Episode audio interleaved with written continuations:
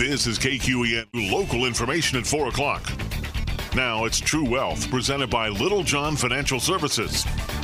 Here is David Littlejohn with True Wealth on News Radio 1240 KQEN. All right, gang. Welcome to the best time you've had all week. I know you've been looking forward to your favorite Tuesday, and here it is time for the True Wealth Show. Dave Littlejohn in studio with Matt Dixon. and we are stoked to be here. Matt, I am going to catch you totally on your heels today. I've been Yeah, thinking because about we haven't discussed what we're talking about nope, today, so but- we're we're going at it. But you know what? This is something that is contextually something that's very useful for you right now, and I think it's useful for our listeners. And what it is is how should you measure risk? Right? Now, mm-hmm. not in a fancy way. Right? Not like a we're going to get out our abacus and try to figure out some a uh, nu- numerical, but I mean like how do you ch- how do you bridge the gap somewhere between that pit in your stomach where your heart is and where your brain is, right? The triangle of human emotion that messes everything up more often than not. And how can you get out of your own way? You know, I don't think we're really th- very good at assessing our own risk. I think it's better when we have someone else assessing that. I think that having an external party Yeah. provide perspective is really, really useful. But I think there are some things that all of us can do that can improve how we make decisions, especially complicated ones. Okay, give me an example. So, one of them is operate with rules. Okay. All right. Do you have like a rule book? Are they set in stone? I don't think that they're set in stone, but they need All right. to be at least written in some form or fashion. And what this amounts to, if if you've watched professional money managers or anybody that is managing their own investments and they start to get into shorter term stuff like trading as opposed to long-term buy and hold investment oh, strategies yeah. What the successful people more often than not do is they don't simply trust their gut. They write down rules and they have reasons for what they do and they have targets for when something happens, right? And so Yeah. Okay. So like, you're up six percent. Go ahead and sell it versus you know the person that hoping sits you there. get to 7. yeah. Oh man. I oh it went to seven. I'm sure it can go to eight. And it- I mean, Mhm. I think like Rivian would be a good example of that, right? Like Sure. Rivian came out and everyone was making a bunch of money in the first day or two. And then I know some people who are like holding on with this faith as it's falling, like, oh, but it's got to get back to where it was, right? Absolutely not. either. Yeah, yeah, and it absolutely didn't. not. Uh, and and there's probably one of the challenges. First of all, all of inc- I'm including myself in this, even as a professional investor. Who's been doing it for a long time. Yeah, more than two decades of doing this, and for compared to most of our listeners, I have paid the stupid tax more than you with my investments. There's Oh, a good yeah. chance Yeah. that, that I've had more losses in aggregate than uh, most of our listeners. And I bet you've learned from those losses. well, yeah, I say it's a really expensive education. Okay. Now, I've also had a lot of gains, but I should, right? We're professionals at managing money. And after 20 years of doing it, there should be a lot of just activity compared to most people. Okay.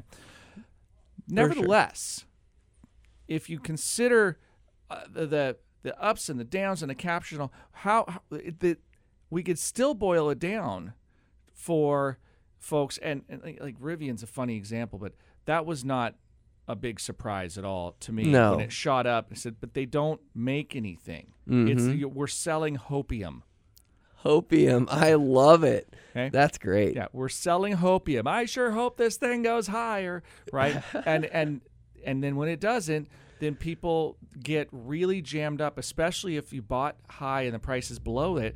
Now you're stuck in what we call anchoring bias, right? I Mhm. can't sell this thing. I'll take the loss. And you, It's then like- you get really committed to more losses. Yeah. Like, at what point do you want to stop the bleeding? Well, and but therein lies the problem too. We've discussed, and again, this is not a recommendation, but I'm going to let folks know it's currently in our portfolio. We're paying for it in a lot of regards. Uh, we have PayPal as a position in one of our investment models, and it's off peak from its peaks in July, it's almost 40% off. Mm-hmm. And as our investment committee is looking at this and saying, oh my gosh, what do we do here? And you know what the answer is? Probably double down. Yeah, buy more. Right? I mean, buy it on sale, right? Again, not making a recommendation. This is completely out of context for anybody listening. So don't go out there and think that I just told you to buy PayPal. That's not what I'm saying. I'm saying that one of the money management decisions is if this is a company that we believe is on sale, Mm-hmm. wouldn't you want more of it? Yeah. I mean, we, I, you know, do I, you got to ask yourself the question Do I still think this company is healthy and viable in the future? Wait a minute, Matt. That sounds like a rule. Oh, so can I write that down? Someone give me a piece of paper and pencil here. Like, right? So rule think number about one of the simple concepts of investing is do I still would I buy it today if I didn't already own it? Mm-hmm. Right? Yeah, that's a good question. And so that's that's it. And if I don't own it, would I sell it today if I did own it? Yeah. Okay, that's sort of the flip side of it. So what you're trying to do is take a step back and get at arm's length from this transaction a little bit and start to set the emotions aside. Mm-hmm.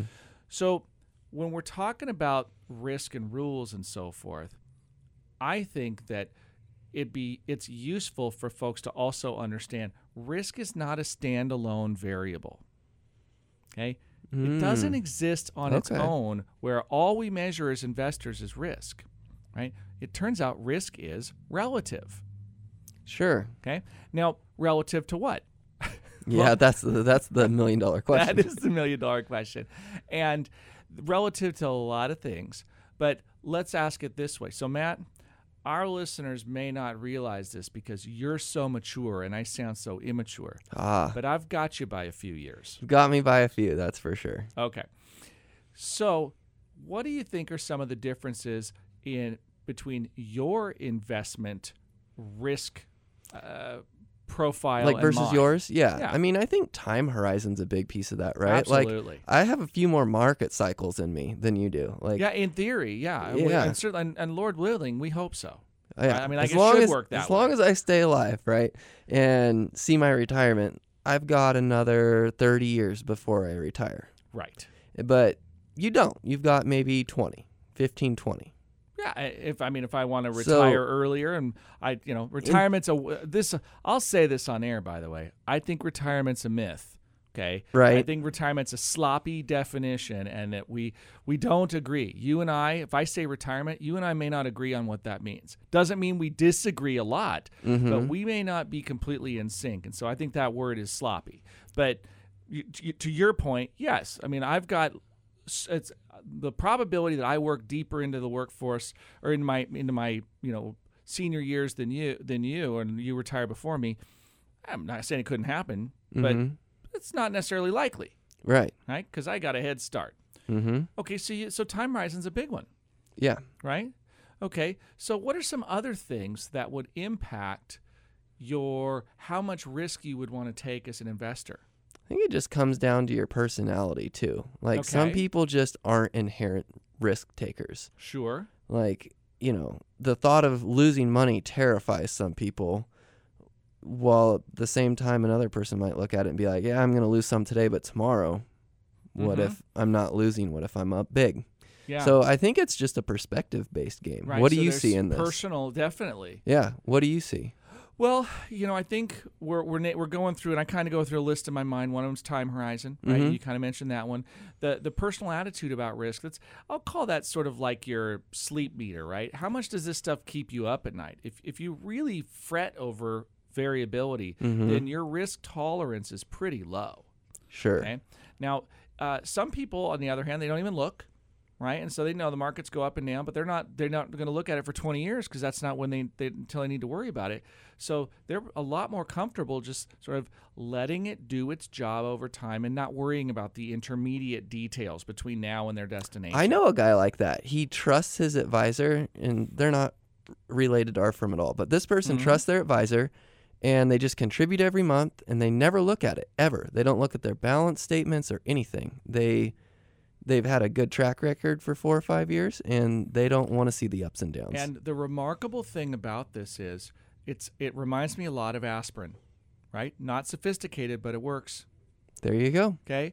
And that's the funny thing about investing is that we can overcomplicate it. Right? Oh, we do. really can. We do too. Uh, and I I wanted let's let's come back to that thought in a second. But there's one other piece. You know, you- so your your your personal, your time horizon. A biggie is liquidity need, Mm. right? Like, yeah. what if you need to access the money? Then you Right. So Yeah. retirement's different. Retirement's like, well, you're setting that for a rainy day well off in the future, and you can afford to kind of go over the peaks and valleys on your way up the mountain, or as- as we used to joke, you know, go upstairs with a yo-yo. Right. You're going up, but you're bouncing up and down along the way. mm-hmm. And so that is when you've got a longer term time horizon. But what if you're wanting to potentially, you know, I'm investing this money, but I may want to buy something else with it, and so I would need to get my hands on it sooner. And and here, there's real life examples. Right? I mean, I want to. I'm investing to buy a house, or uh, how about kids' education? Something that's sooner than retirement, right? It's Yep. invested for a while, but at some point you're gonna take the money and use it. And that's why you don't have all of your money in PayPal. well, and that's why you've got this. uh, That's why risk is it's relative to the conditions. Now it's also that liquidity is highly matched to time horizon in this case, right? Yeah, but how sure. much might you need to sell? Because what happens is think about the math on this. It's actually very very easy. Okay, if you have a hundred thousand dollars and you're going to take a five percent withdrawal out, how much is it? You have 95% left. Right. So you have five thousand dollars of withdrawals out of Oh, a you hundred want a thousand dollar right? Yeah. Yeah. And let's say that it's a, a market crash and your hundred thousand dollars is now worth fifty thousand dollars. If you take five thousand dollars out of that account now, it's not a five percent withdrawal. Right. It's ten percent. Mm-hmm. So it's a much more aggressive bite of the apple when the account is down. Yes. If you have the, a long enough time horizon, you can wait for the markets to recover before you take the withdrawals. This is also why people tend to be more conservative with their investments as they age and they get into retirement because they don't want to have the withdrawals harm them as much. But it's also a major point of confusion, right? You know what people get confused about when it comes to re- retirement and risk? Knowing when they can access their money. Oh no, I'll tell you Or after when the they should. break. Oh. Ah, yes, we'll make it oh take the man, break. David, I know, you're playing with so- our heartstrings here. Exactly. So I want you guys to stick around because when we come back, if you are in retirement and you're trying to figure out, well, how do I handle my risk? Key point, but we got to take a break first. Stick around. Okay. This is Dave Littlejohn. And Matt Dixon. You got True Wealth on News Radio 1240 KQEN.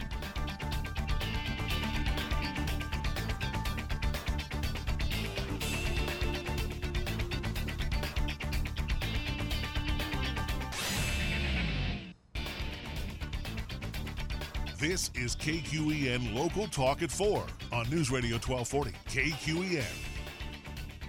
Hey, gang, welcome back to the True Wealth Show. If you are just joining us, get the podcast hooked up. It'll be on our website at littlejohnfs.com. right? And so you get to the site and it's going to have like it's pretty simple. Across the top navigation, one of the tabs says what we're about. Okay? And if you're wondering about the principles that make us tick, they're all in there. We got three pillars: educate, plan, and invest. Check out the educate tab and the podcasts are going to be in there, okay? So you can and you listen to all the past shows and, and try to figure out just how uh, how many shenanigans can happen in this studio. A lot, Yes. especially in the amount of time that we have. Like they gave us way too much time on the air. We're gonna way pull too some much stuff. or not enough, right? Uh, yeah. okay, so look, we were talking about risk assessment, okay, and as investors, this is such a key thing. But here's what um, I have seen a lot of the time, and I don't know if you've observed this too, Matt. In as you're getting to know the the firm more and our clients, and you're, you're interacting more as an advisor, so I see people misgauge their own risk tolerance at times because I think they're they're almost overthinking what they're doing. Yeah. Right? I mean, I, 100%. I've seen people that oftentimes will under risk, like they'll get really conservative for And at the wrong time too. I mean, have you seen people pull out right before you know 2021 happens and then they lose out on a 20 or 30% gain yeah. and- potentially? And, look, here's the thing: market timing is so difficult. yeah. It's uh, statistically very, very improbable that Don't you will be you successful. d- I might be wrong, but don't you lose more often than you win when you're trying to time the market? So I don't know how we would measure that, right? But I can tell you that again, uh, I'm now uh, somewhere in my 21st or about to hit my 22nd year in the biz. Mm-hmm. Okay, and I've had a lot of fantastic mentors, and I've had a lot of uh, let's just call it you know the school of hard knocks when it comes to Sure. working in the investment landscape here. And I have timed the market before. Uh, however, much of what we do now and what I've learned over the course of my career is that you can get way too greedy by having binary thinking in the marketplace. Expand upon that a little bit. So remember, binary thinking is is like a computer, right? It's a 0 Mhm. or a one. It's a yes or a no, all or nothing. right? sure. There's no nuance to it. There's no maybe. There's no gray area. It's so it's either this or that.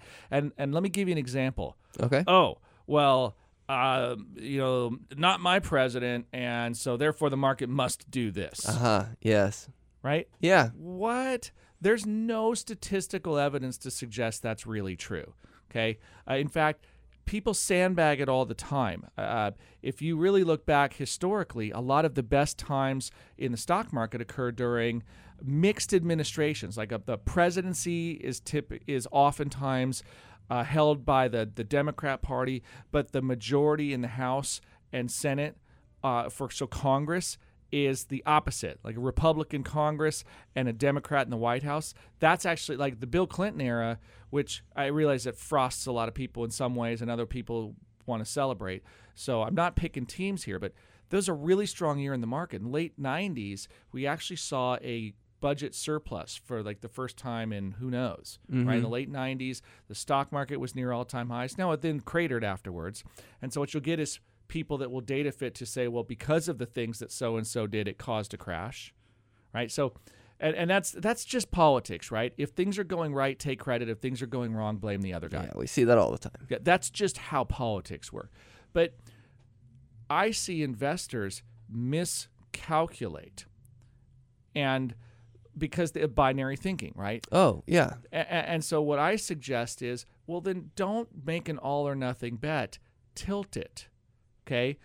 So so we again as money managers, one of the things that our firm will do is we will not simply buy everything in the same proportions.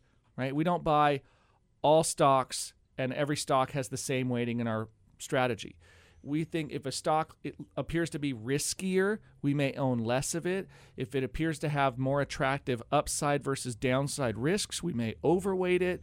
And if we see large undercurrents in the economy that concern us, Maybe you go to Park Cash. we, well, we will. Yeah, we'll either partially, you know, we'll reduce our exposure to the markets. That's something we call sort of dynamic risk variance. I mean, that's a mm-hmm. fancy way to say it, but it's dynamic portfolio management is altering the exposure to asset classes based on conditions, and some of that involves art, right? Like when you're trying to read the economy and see where things are going, you have to make some approximations and some educated guesses predictions are difficult, but we try to ground them in high probability statistics. and the predictions are easier when you've seen it enough times versus the do it yourself. Yeah, well, I mean, the joke is history doesn't repeat itself, but it often rhymes, I like that. right? I mean, Yeah. so, so, so that's the thing is that we see things that happen, but but then we see things that appear to happen, and then then, then they're not the same, right? Uh, we discussed in our investment committee this morning how it's the mid cap and small cap market space typically respond faster in inflationary environments because they can change their pricing structures more quickly to be adaptive. And yet, we've been in an environment the last several years where the super giant mega companies There's been buying everything. they're buying up the innovators, Yeah. right? So rather than trying to invent new stuff themselves, they just buy and absorb, right? So it's if you're Star Trek people, it's like the Borg, right? We'll just assimilate. there and, you and go. that's sort of the Love the analogy. It's effective, Mm-hmm. right? But it also has created an interesting dynamic in the market that the indexes themselves have become very large cap weighted. Right, so the S&P 500 is heavily weighted in a handful of mega companies that keep absorbing their competition. Okay? It also, here's a fun one, leads to oligopolies. Yeah. Okay, and and if you don't know what an oligopoly is, you you it's you you know it's just not been named yet. Like you know what you've played the board game Monopoly, right? Yeah. What's the point of Monopoly? How do you win? Get as many properties Well, as you, yeah, can. You own everything. Eventually, you amass so much that nobody else can afford anything, and you take over and you win all of it. Right? You buy the whole Yep. board, and everybody else is broke. That's a real thing, right? That was what uh, Dale Carnegie and U.S. Steel back in history, right? I mean, that was all the and the Rockefellers. and, you Yeah. know, that that was monopoly practices uh, around the turn of the century, and and it took uh, you know Great Depression era times. It took legislation to create the antitrust scenario that prevents monopolies. Doesn't do an awesome job, but it does better than nothing, right? But an oligopoly is when a small number of competitors have such a large share of the market that they can collude and act like a monopoly. Yeah. Right?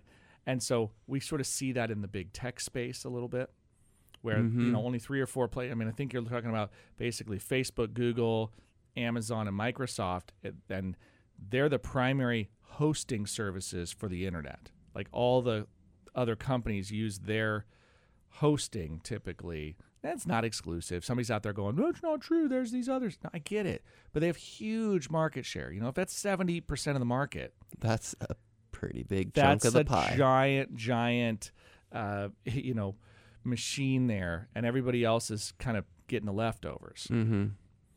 So that's the point. So so anyway, let's we'll we'll use these concepts to to get back to home base on investors and risk. What I see often is younger folks with long time horizons that will see market conditions and then take a, a risk averse posture because they either saw somebody in their own life or oh, I know somebody and they they lost their shirts in the market and I'm never going to do that Yep. or they see it as well I don't like the circumstance that I see so I'm making a binary bet one way or the other and I don't think the market's going to work out so I want less exposure to it. And the problem with binary bets is you have to be right. Yeah. You know, there's no, there's not much hedging. It's like if you say, like this is why people ask if we short stocks very often. It's like, I hardly ever short a stock because you got to be right twice. You got to be right that it's not going up, and you got to be right that it is going down. Yeah. Okay, it's not just well, you have to be right that it's going down. No, no, because if it goes up, it hurts you. So it has to go down. Right. So you have to be right twice. It's harder. Oh yeah. Now people would say, well, what about when it's going up? I mean, it's the same. It's got to be going up and not be going down. Kinda. But the thing is, when something's going down, I'm losing money that I all I have. When I short something that's going down, I'm losing money I don't have, and I have Yeah. to go find it to make up the difference That's if I have to cover. and there's just so much more potential for loss if it. I mean, Well, the what if it keeps going up and doesn't go down? Most of the time, the markets go up. That's the thing. Over time, historically, this I'm not making some prophetic statement here. Take a look. History's really, really obvious that yeah, some companies go out of business. That's why you don't bet the farm on one company. Not if you want to stay wealthy, right? So, you know, what is the expression? If you want to get rich, concentrate. If you want to stay rich, diversify. But Yep. look at the stock market in general over time and find me a better way to have your purchasing power outpace inflation over the long run. Even with again in my two t- more than 20 years of doing this, two times the markets had 50% corrections and then COVID was a 30 something percent correction. So, I've had three times in the last 20 years I've seen the markets drop by more than 30%. And for real life people, if you got a 401k and you, for every 100,000 that you've got in that, that was 30 to 50,000 dollars of loss. That's Mhm. legitimate pain. Like people freak out about that. And the crazy thing is, markets are at all-time highs. Right? I mean, we're we're just off the Yeah, all-time highs of about a week ago, but we are at almost all-time highs all over the place. And folks are telling me that, well, the sky is falling, the sky is falling. I said, well, I'll believe it when I see it. And we'll position strategically to manage the upside and downside risk of this market and hedge where we need to. But Until then, why not ride it to the top? I just don't want to be binary in thinking or be so committed to one way that That I you miss out on all the earnings in between. Well, yeah, I mean, there's being proud while being wrong is just expensive, That yeah, that's true. right? Yeah. Right? So set your pride aside and say, I don't have to be right. I can I can believe the markets do one thing, but now what I need to do is take a step back and work with what the market gives me. Okay, That's and sound be, advice. Be nimble and smart about it, but work with what the market gives me. Sound Okay. advice. So there's one other mistake, and this was for the retiree that we hear a lot. But you know, You're gonna running make 'em up. wait, I know we're up you, on the evil clock break here. So we're gonna take a break.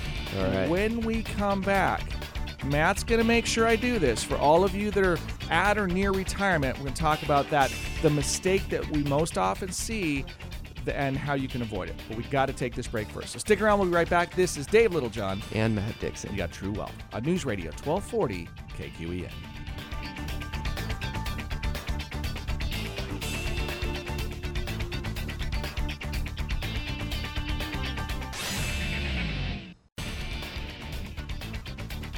This is KQEN Local Talk at 4 on News Radio 1240 KQEN. Welcome back to the True Wealth Show. Dave Littlejohn in studio with Matt Dixon. awesome. And uh, we're gonna, I'm gonna remind you guys, get caught up here. If you are joining late, you can catch the rest of the program. It'll be podcasted tomorrow. Go to littlejohnfs.com and go under the Educate tab, and you'll find the podcast. Today we're talking about it. It's I don't know if it's really ex- an exciting topic, but it's just so important because I see investors miscalculate it often, right? And it's risk tolerance. And it's usually miscalculated because of some kind of misunderstanding, right? Uh, for younger folks, oftentimes we talked about the idea of binary decision making, where you believe something is either going to do go- go one way or the other, but it's not even the other. It's like I believe this is going to happen, and therefore I will position conservatively in my investments. But then if you're wrong about that thing happening, you miss out on tons of opportunity, right? Yeah. And so that is one of the common mistakes here. But you know, there's another mistake that's pretty common. I promised at the break we talk about it, and that was what I see a, a lot of folks as they get a little bit older, they get into retirement, and you know what I'm going to say, don't you, Matt? I have a I have a clue. Exactly, right? I see folks that on paper assume that because they're old, they must be conservative investors. But that's not always necessarily the case. It's really not, is it? So, uh, think about for a moment, Matt. G- can you give me a situation, or can you give our listeners a situation where it may not be the case that just because, let's say you're in your 80s, you may be listening to the show right now and you're thinking, what a mistake would I be making? So you're in your 80s. What's a situation where somebody in their 80s may think they need to be a really, really conservative investor? Like we should just be buying CDs at the bank and keeping stuff in savings and mm-hmm. really, really conservative. But maybe that's not necessarily an automatic. I mean, what about the case where you have more money than you're ever actually going to spend? It's Like- a good question. Yeah, I mean, and I feel like that's a real situation. Like there Absolutely. are people, and I I think I've seen this already in the short amount of time I've been working um, with the company. But I've seen people come in and they're like, "Well, I have to be conservative," and you start unraveling that, and you're like, "Well, well, why?" And I think it just gets ingrained into our behavior over the course of so many years, right? Like where we were at a point right? Where we had to save and we had to be pinching every penny. Well, there's so there's something else at play. I'm going to point this out, and again, uh, our if if our listeners, the, the, if you're in your 80s and you're listening to this, this may kind of hit you between the eyes. Oh, it boy. may not, but it may a little bit. Put on those helmets. Okay. So if you think about where people learn their habits about money, somebody that's about 80 years old was born in about 1940. which was about 20 years after the Great Depression, which would have Yep. been the parents born in the Great Depression and watched and went through, lived through that pain and developed their habits in childhood based on Great Depression behavior, and that's what was modeled. We need a little bit more of that behavior in this generation. Well, I think so. We've gotten a little lax. Well, it's it's really interesting to see generational studies, and I don't want to get deep in the weeds on this one because you know we could talk about how uh, the the uh, World War II generation was this incredibly sacrificial generation Mhm. that said we are going to take the lumps in the name of Nash, you know, patriotism. And, and I'm not going to say that everything was great back in the 40s and 50s. That it just that that there weren't problems, right? Sure. There were problems. Okay, I mean, it took until the 60s for us to start to have a civil rights movement. We had problems in this country, so don't misconstrue what I'm saying. But what I am going to say is that that generation, when World War II happened, and when when we talk about uh, the scenario where there were actual attacks on U.S. soil, I mean, it was far away soil, right? I mean, Hawaii and so forth.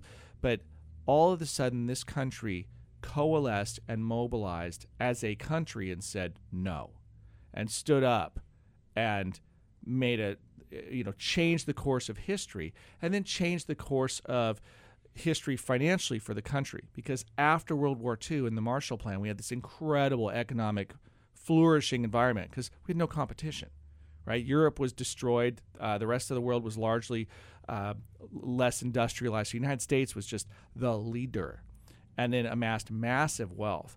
And then you see the follow on of the baby boom generation of massive innovation but then and I'm just going to go after baby boomers for a minute. I realize I'm a Gen Xer in the middle throwing rocks here, but oh my gosh, what have you done to the government and the ridiculous overspending?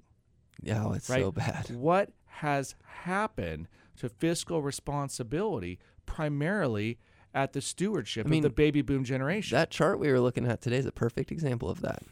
Yeah, well, and our and our listeners don't under don't know Yeah. what we're talking about, but if you look at the chart of the balance sheet for the Federal Reserve banking system, less than a trillion dollars on the balance sheet for the federal banking system that back in 2007 before the Mhm. real estate crisis uh, in 2008. Since then, it grew from to about 4 trillion as of about 2 years ago and it's approaching 9 trillion now. Just astronomical. It is asymptotal growth. If you don't know what that means, it's a fun math term, look it up I love right? that. Asymptotal growth, logarithmic growth, insane amounts of growth on the balance sheet. Just take your pencil and draw a line going straight up. Yeah, and then draw a swoopy line that can keep going up but never touches that line. so here we go. And the, the I'm back to the issue of generationally. I What- you what little hits people between there, the David. eyes is if you are trained by ultra conservative people with money Yeah. and then you see the world around you get really reckless, it doesn't make you act more reckless. It makes you more convicted that the rest of the world's crazy and you're not going to participate. Yeah. So, folks will sometimes ratchet down their risk because, and also here's the other thing you went through the 70s, right? If you're in your 80s now, you went through the 1970s and you know exactly what hyperinflation looks like and what it meant to go through an oil embargo and gas lines and the pain of that generation. You know, post Vietnam era, the whole, uh, you know, over the, the, the, what do you call it, the tumultuousness of what we went through socially and economically. And in the 80s and the Cold War and the just the beatdown financially, but then the markets took off and made up for that gap, right? So I understand how you could say, "Hey whippersnappers, you ain't seen what I seen." Okay?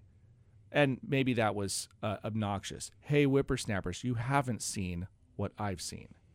Okay? I don't mean to somehow imply that you're that you're, you're not intelligent. That is not the point. You guys have seen this. The issue is that in an environment when the currency is being watered down, you have to protect your purchasing power. Yep. And if you under risk, and it's one thing where if you're like, I have to count on this paycheck every month because that's how I afford Yeah, that's my a, life. that's different than what we're talking about. But if you've got a whole bunch in the bank and you're not necessarily spending it, if you're on pensions and it's covering your your costs of living, then your reserves and your medical is in good shape, then you're talking about next generational stuff. I think it's okay to look not just at your own time horizon of risk, but those that may receive these funds one day when you move on. That's well Right. said. Yeah. And so you look at my heirs and what's their risk tolerance and how would I position it for them too, because you want that purchasing power to be protected and you have to make sure that it's not getting eaten away by inflation. Right now, I got news for you. It is. The banks are not helping you. It's not their fault. Okay, it's it's popular to throw rocks at big banks for lots of reasons. I realize they nickel dime us and the world's expensive, and I'm not giving them a pass. But the banks aren't the reason there's no interest and there's no margin. It's the fact that when you print money like crazy and bond yields go down to nothing, the banks can't loan money out at a significant cost either. So how can they pay you interest if they can't get interest on the loans they make? Boom. Because the federal government is printing money. you heard it right here. Okay? So throw rocks in the right direction. That's all I'm suggesting. Is by all means pick up a rock and stone something, but throw it at the right at the guilty party. okay? Throw it at that printing press. And so that's our issue. And when I see folks that uh, I've had folks say, well, we need to, you know, look at CDs or fixed annuities or something like that. And I just look at and I go, w- when you buy a CD, You're giving loaning the money money away. to somebody else Yeah. to turn around and make money with it. And you are essentially loaning at ultra low rates rather than borrowing at low rates and using that money to do something, right? Go refinance a house for next to nothing. That is financially sensible in most cases. Okay. I'm again, I'm not giving you advice to do that. I'm giving you scenarios here. Keep having to disclose on the radio, right? Don't go do something dumb. Disclosure, disclosure. Call our office before you do this. If you want personalized advice, call our office 541-375-0898. But if you uh, are just thinking generically, yeah, don't don't risk your purchasing power by being so sort of tucked into your shell looking for protection that you miss the the bigger picture, which is you are not missing meals based on your investment performance. So your time horizon just became as long as you feel like. Okay? So consider that in your scenario. That is the probably the biggest thing I see. That and the well, there's one other thing I see that uh, retirees make, especially there's a mag. I'm going to tell you two things because we're going to take a break. Then there's two things: the magic number and the number one mistake that I see when people and and it's easy planning to fix. But I'm not going to tell you till we come back. So stick around. Okay. This is Dave Littlejohn. And Matt Dixon. We got True Wealth on News Radio 1240 KQEN.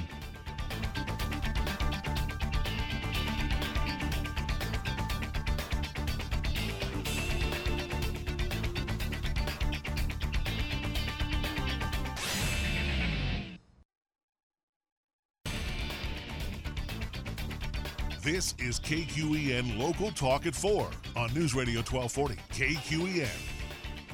All right, gang, we're back.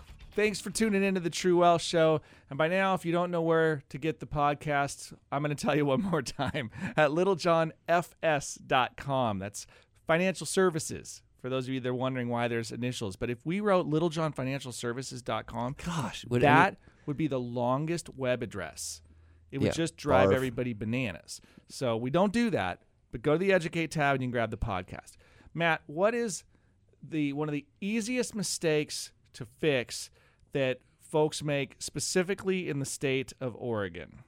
in the state of Oregon, I'm gonna go with they end up dying with too much money. Oh, I love it. The phrase is dying with too much money. you know, money. we're just gonna be morbid. Don't die with too much money and let the state tax you unnecessarily. Like, make sure that you're underneath the threshold. So this is it's sort of a tip of the hat to estate planning. Now, dying with too much money, that's a trickier one, right? Here's what a lot of people don't realize, uh, and this is not tax advice. Again, I'm you know we disclose on air. So seek a qualified estate planning attorney or tax advisor for this stuff, or as I like to say, see us after class.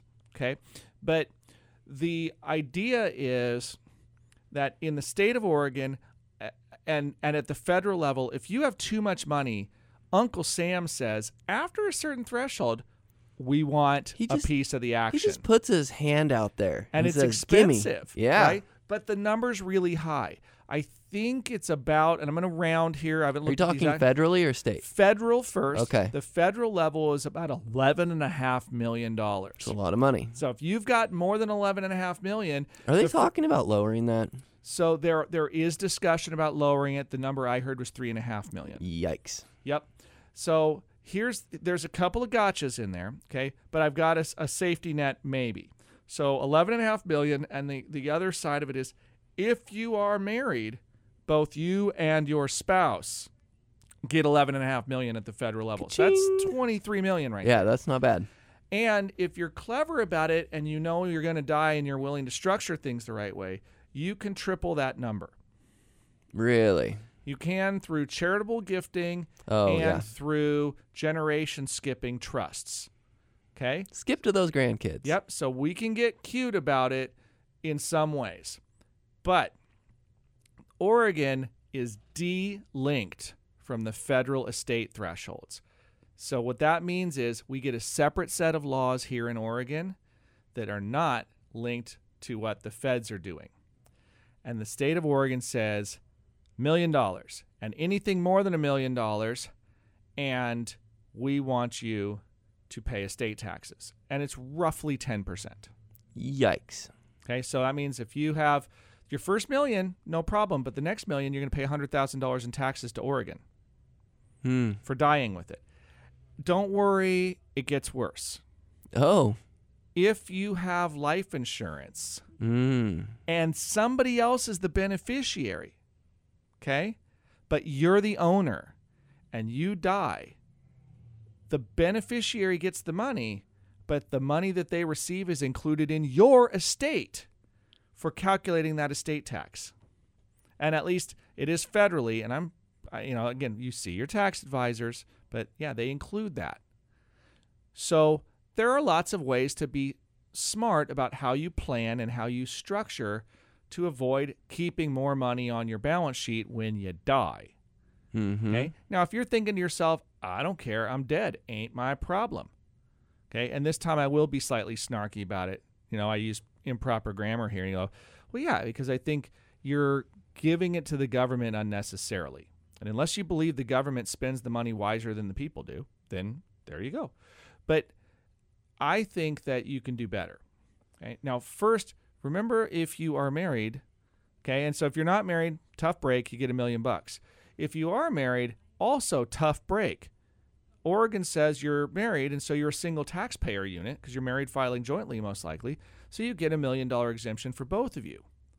But we can break you apart legally without getting a divorce or anything creepy, right? Just through some proper estate documents, through the right structuring of a will or a trust and some estate documents, you can split your exemption apart, and now you get $2 million of exemption. I did not know that. Yep. So Huh.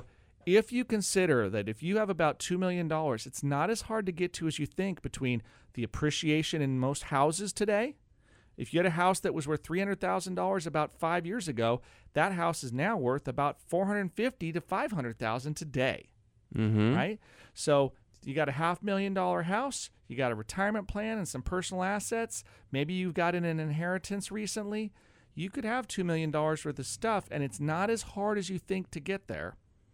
Okay. Especially if you talk about life insurance death benefit in there too. Right? You got a mm-hmm. half million dollar life insurance policy and a half million dollar house. I got news for you. You got a million dollars on your balance sheet. So you want to break those things apart because it's going to save you the money. And I can tell you the the hundred thousand dollars of tax savings. It's not going to cost that much to put estate docs in place. Right. Okay? So there are a lot of great attorneys out there. We're not going to name names on the show today, Uh, you can see, again call us if you're looking for either an attorney referral or we can potentially help with some things as well. So you reach us by calling 541 375 0898. The reason we emphasize this stuff is because this is low hanging fruit, people. And how much money can that potentially right? save someone? I mean, you're talking Wow. about for a few thousand bucks, you could potentially save a hundred thousand at the estate level, and through other strategic moves, you may be able to save more than that, right? Everything's going to be personal at this point, so it's sort of not worth talking a whole lot about it on the radio because the strategies get to where, well, hey, we can do accelerated gifting, or we could do you know partial transfers of companies and get you know change in valuation. We get sophisticated with our CPAs. That's right. We can we can pay lots of people to get it done, but it's paying uh, a lot less to the government, and it's perfectly legitimate to do. And you know what else? This stuff's going to change. That's the fun part. So if you said, "Oh yeah, I did this 10 years ago," the laws have changed since 10 years ago, so you should have your documents reviewed to make sure they're in good order. Gotta have your ducks in a row. That's it. So look, gang, that is it for the day. That's that's what we got. Learn how to properly assess risk, do it in context, set good quality rules so that your emotions don't get the best of you. And let's get that house in order and get the estate docs. Matt, how do they reach us? 541 375 0898. All right, and if you want to catch, uh, send us an email as well. You can send it to info at littlejohnfs.com, and we will happily get back to you. Uh, as always, if you don't come to us, find somebody you like and trust. But if uh, it can be us, that's fantastic. Till next time, this has been Dave Littlejohn. And Matt Dixon. You've been listening to True Wealth on News Radio 1240 KQEN. The preceding program was paid for by Littlejohn Financial Services. The opinions and views expressed may not reflect those of Brooke Communications, its affiliates, or its employees.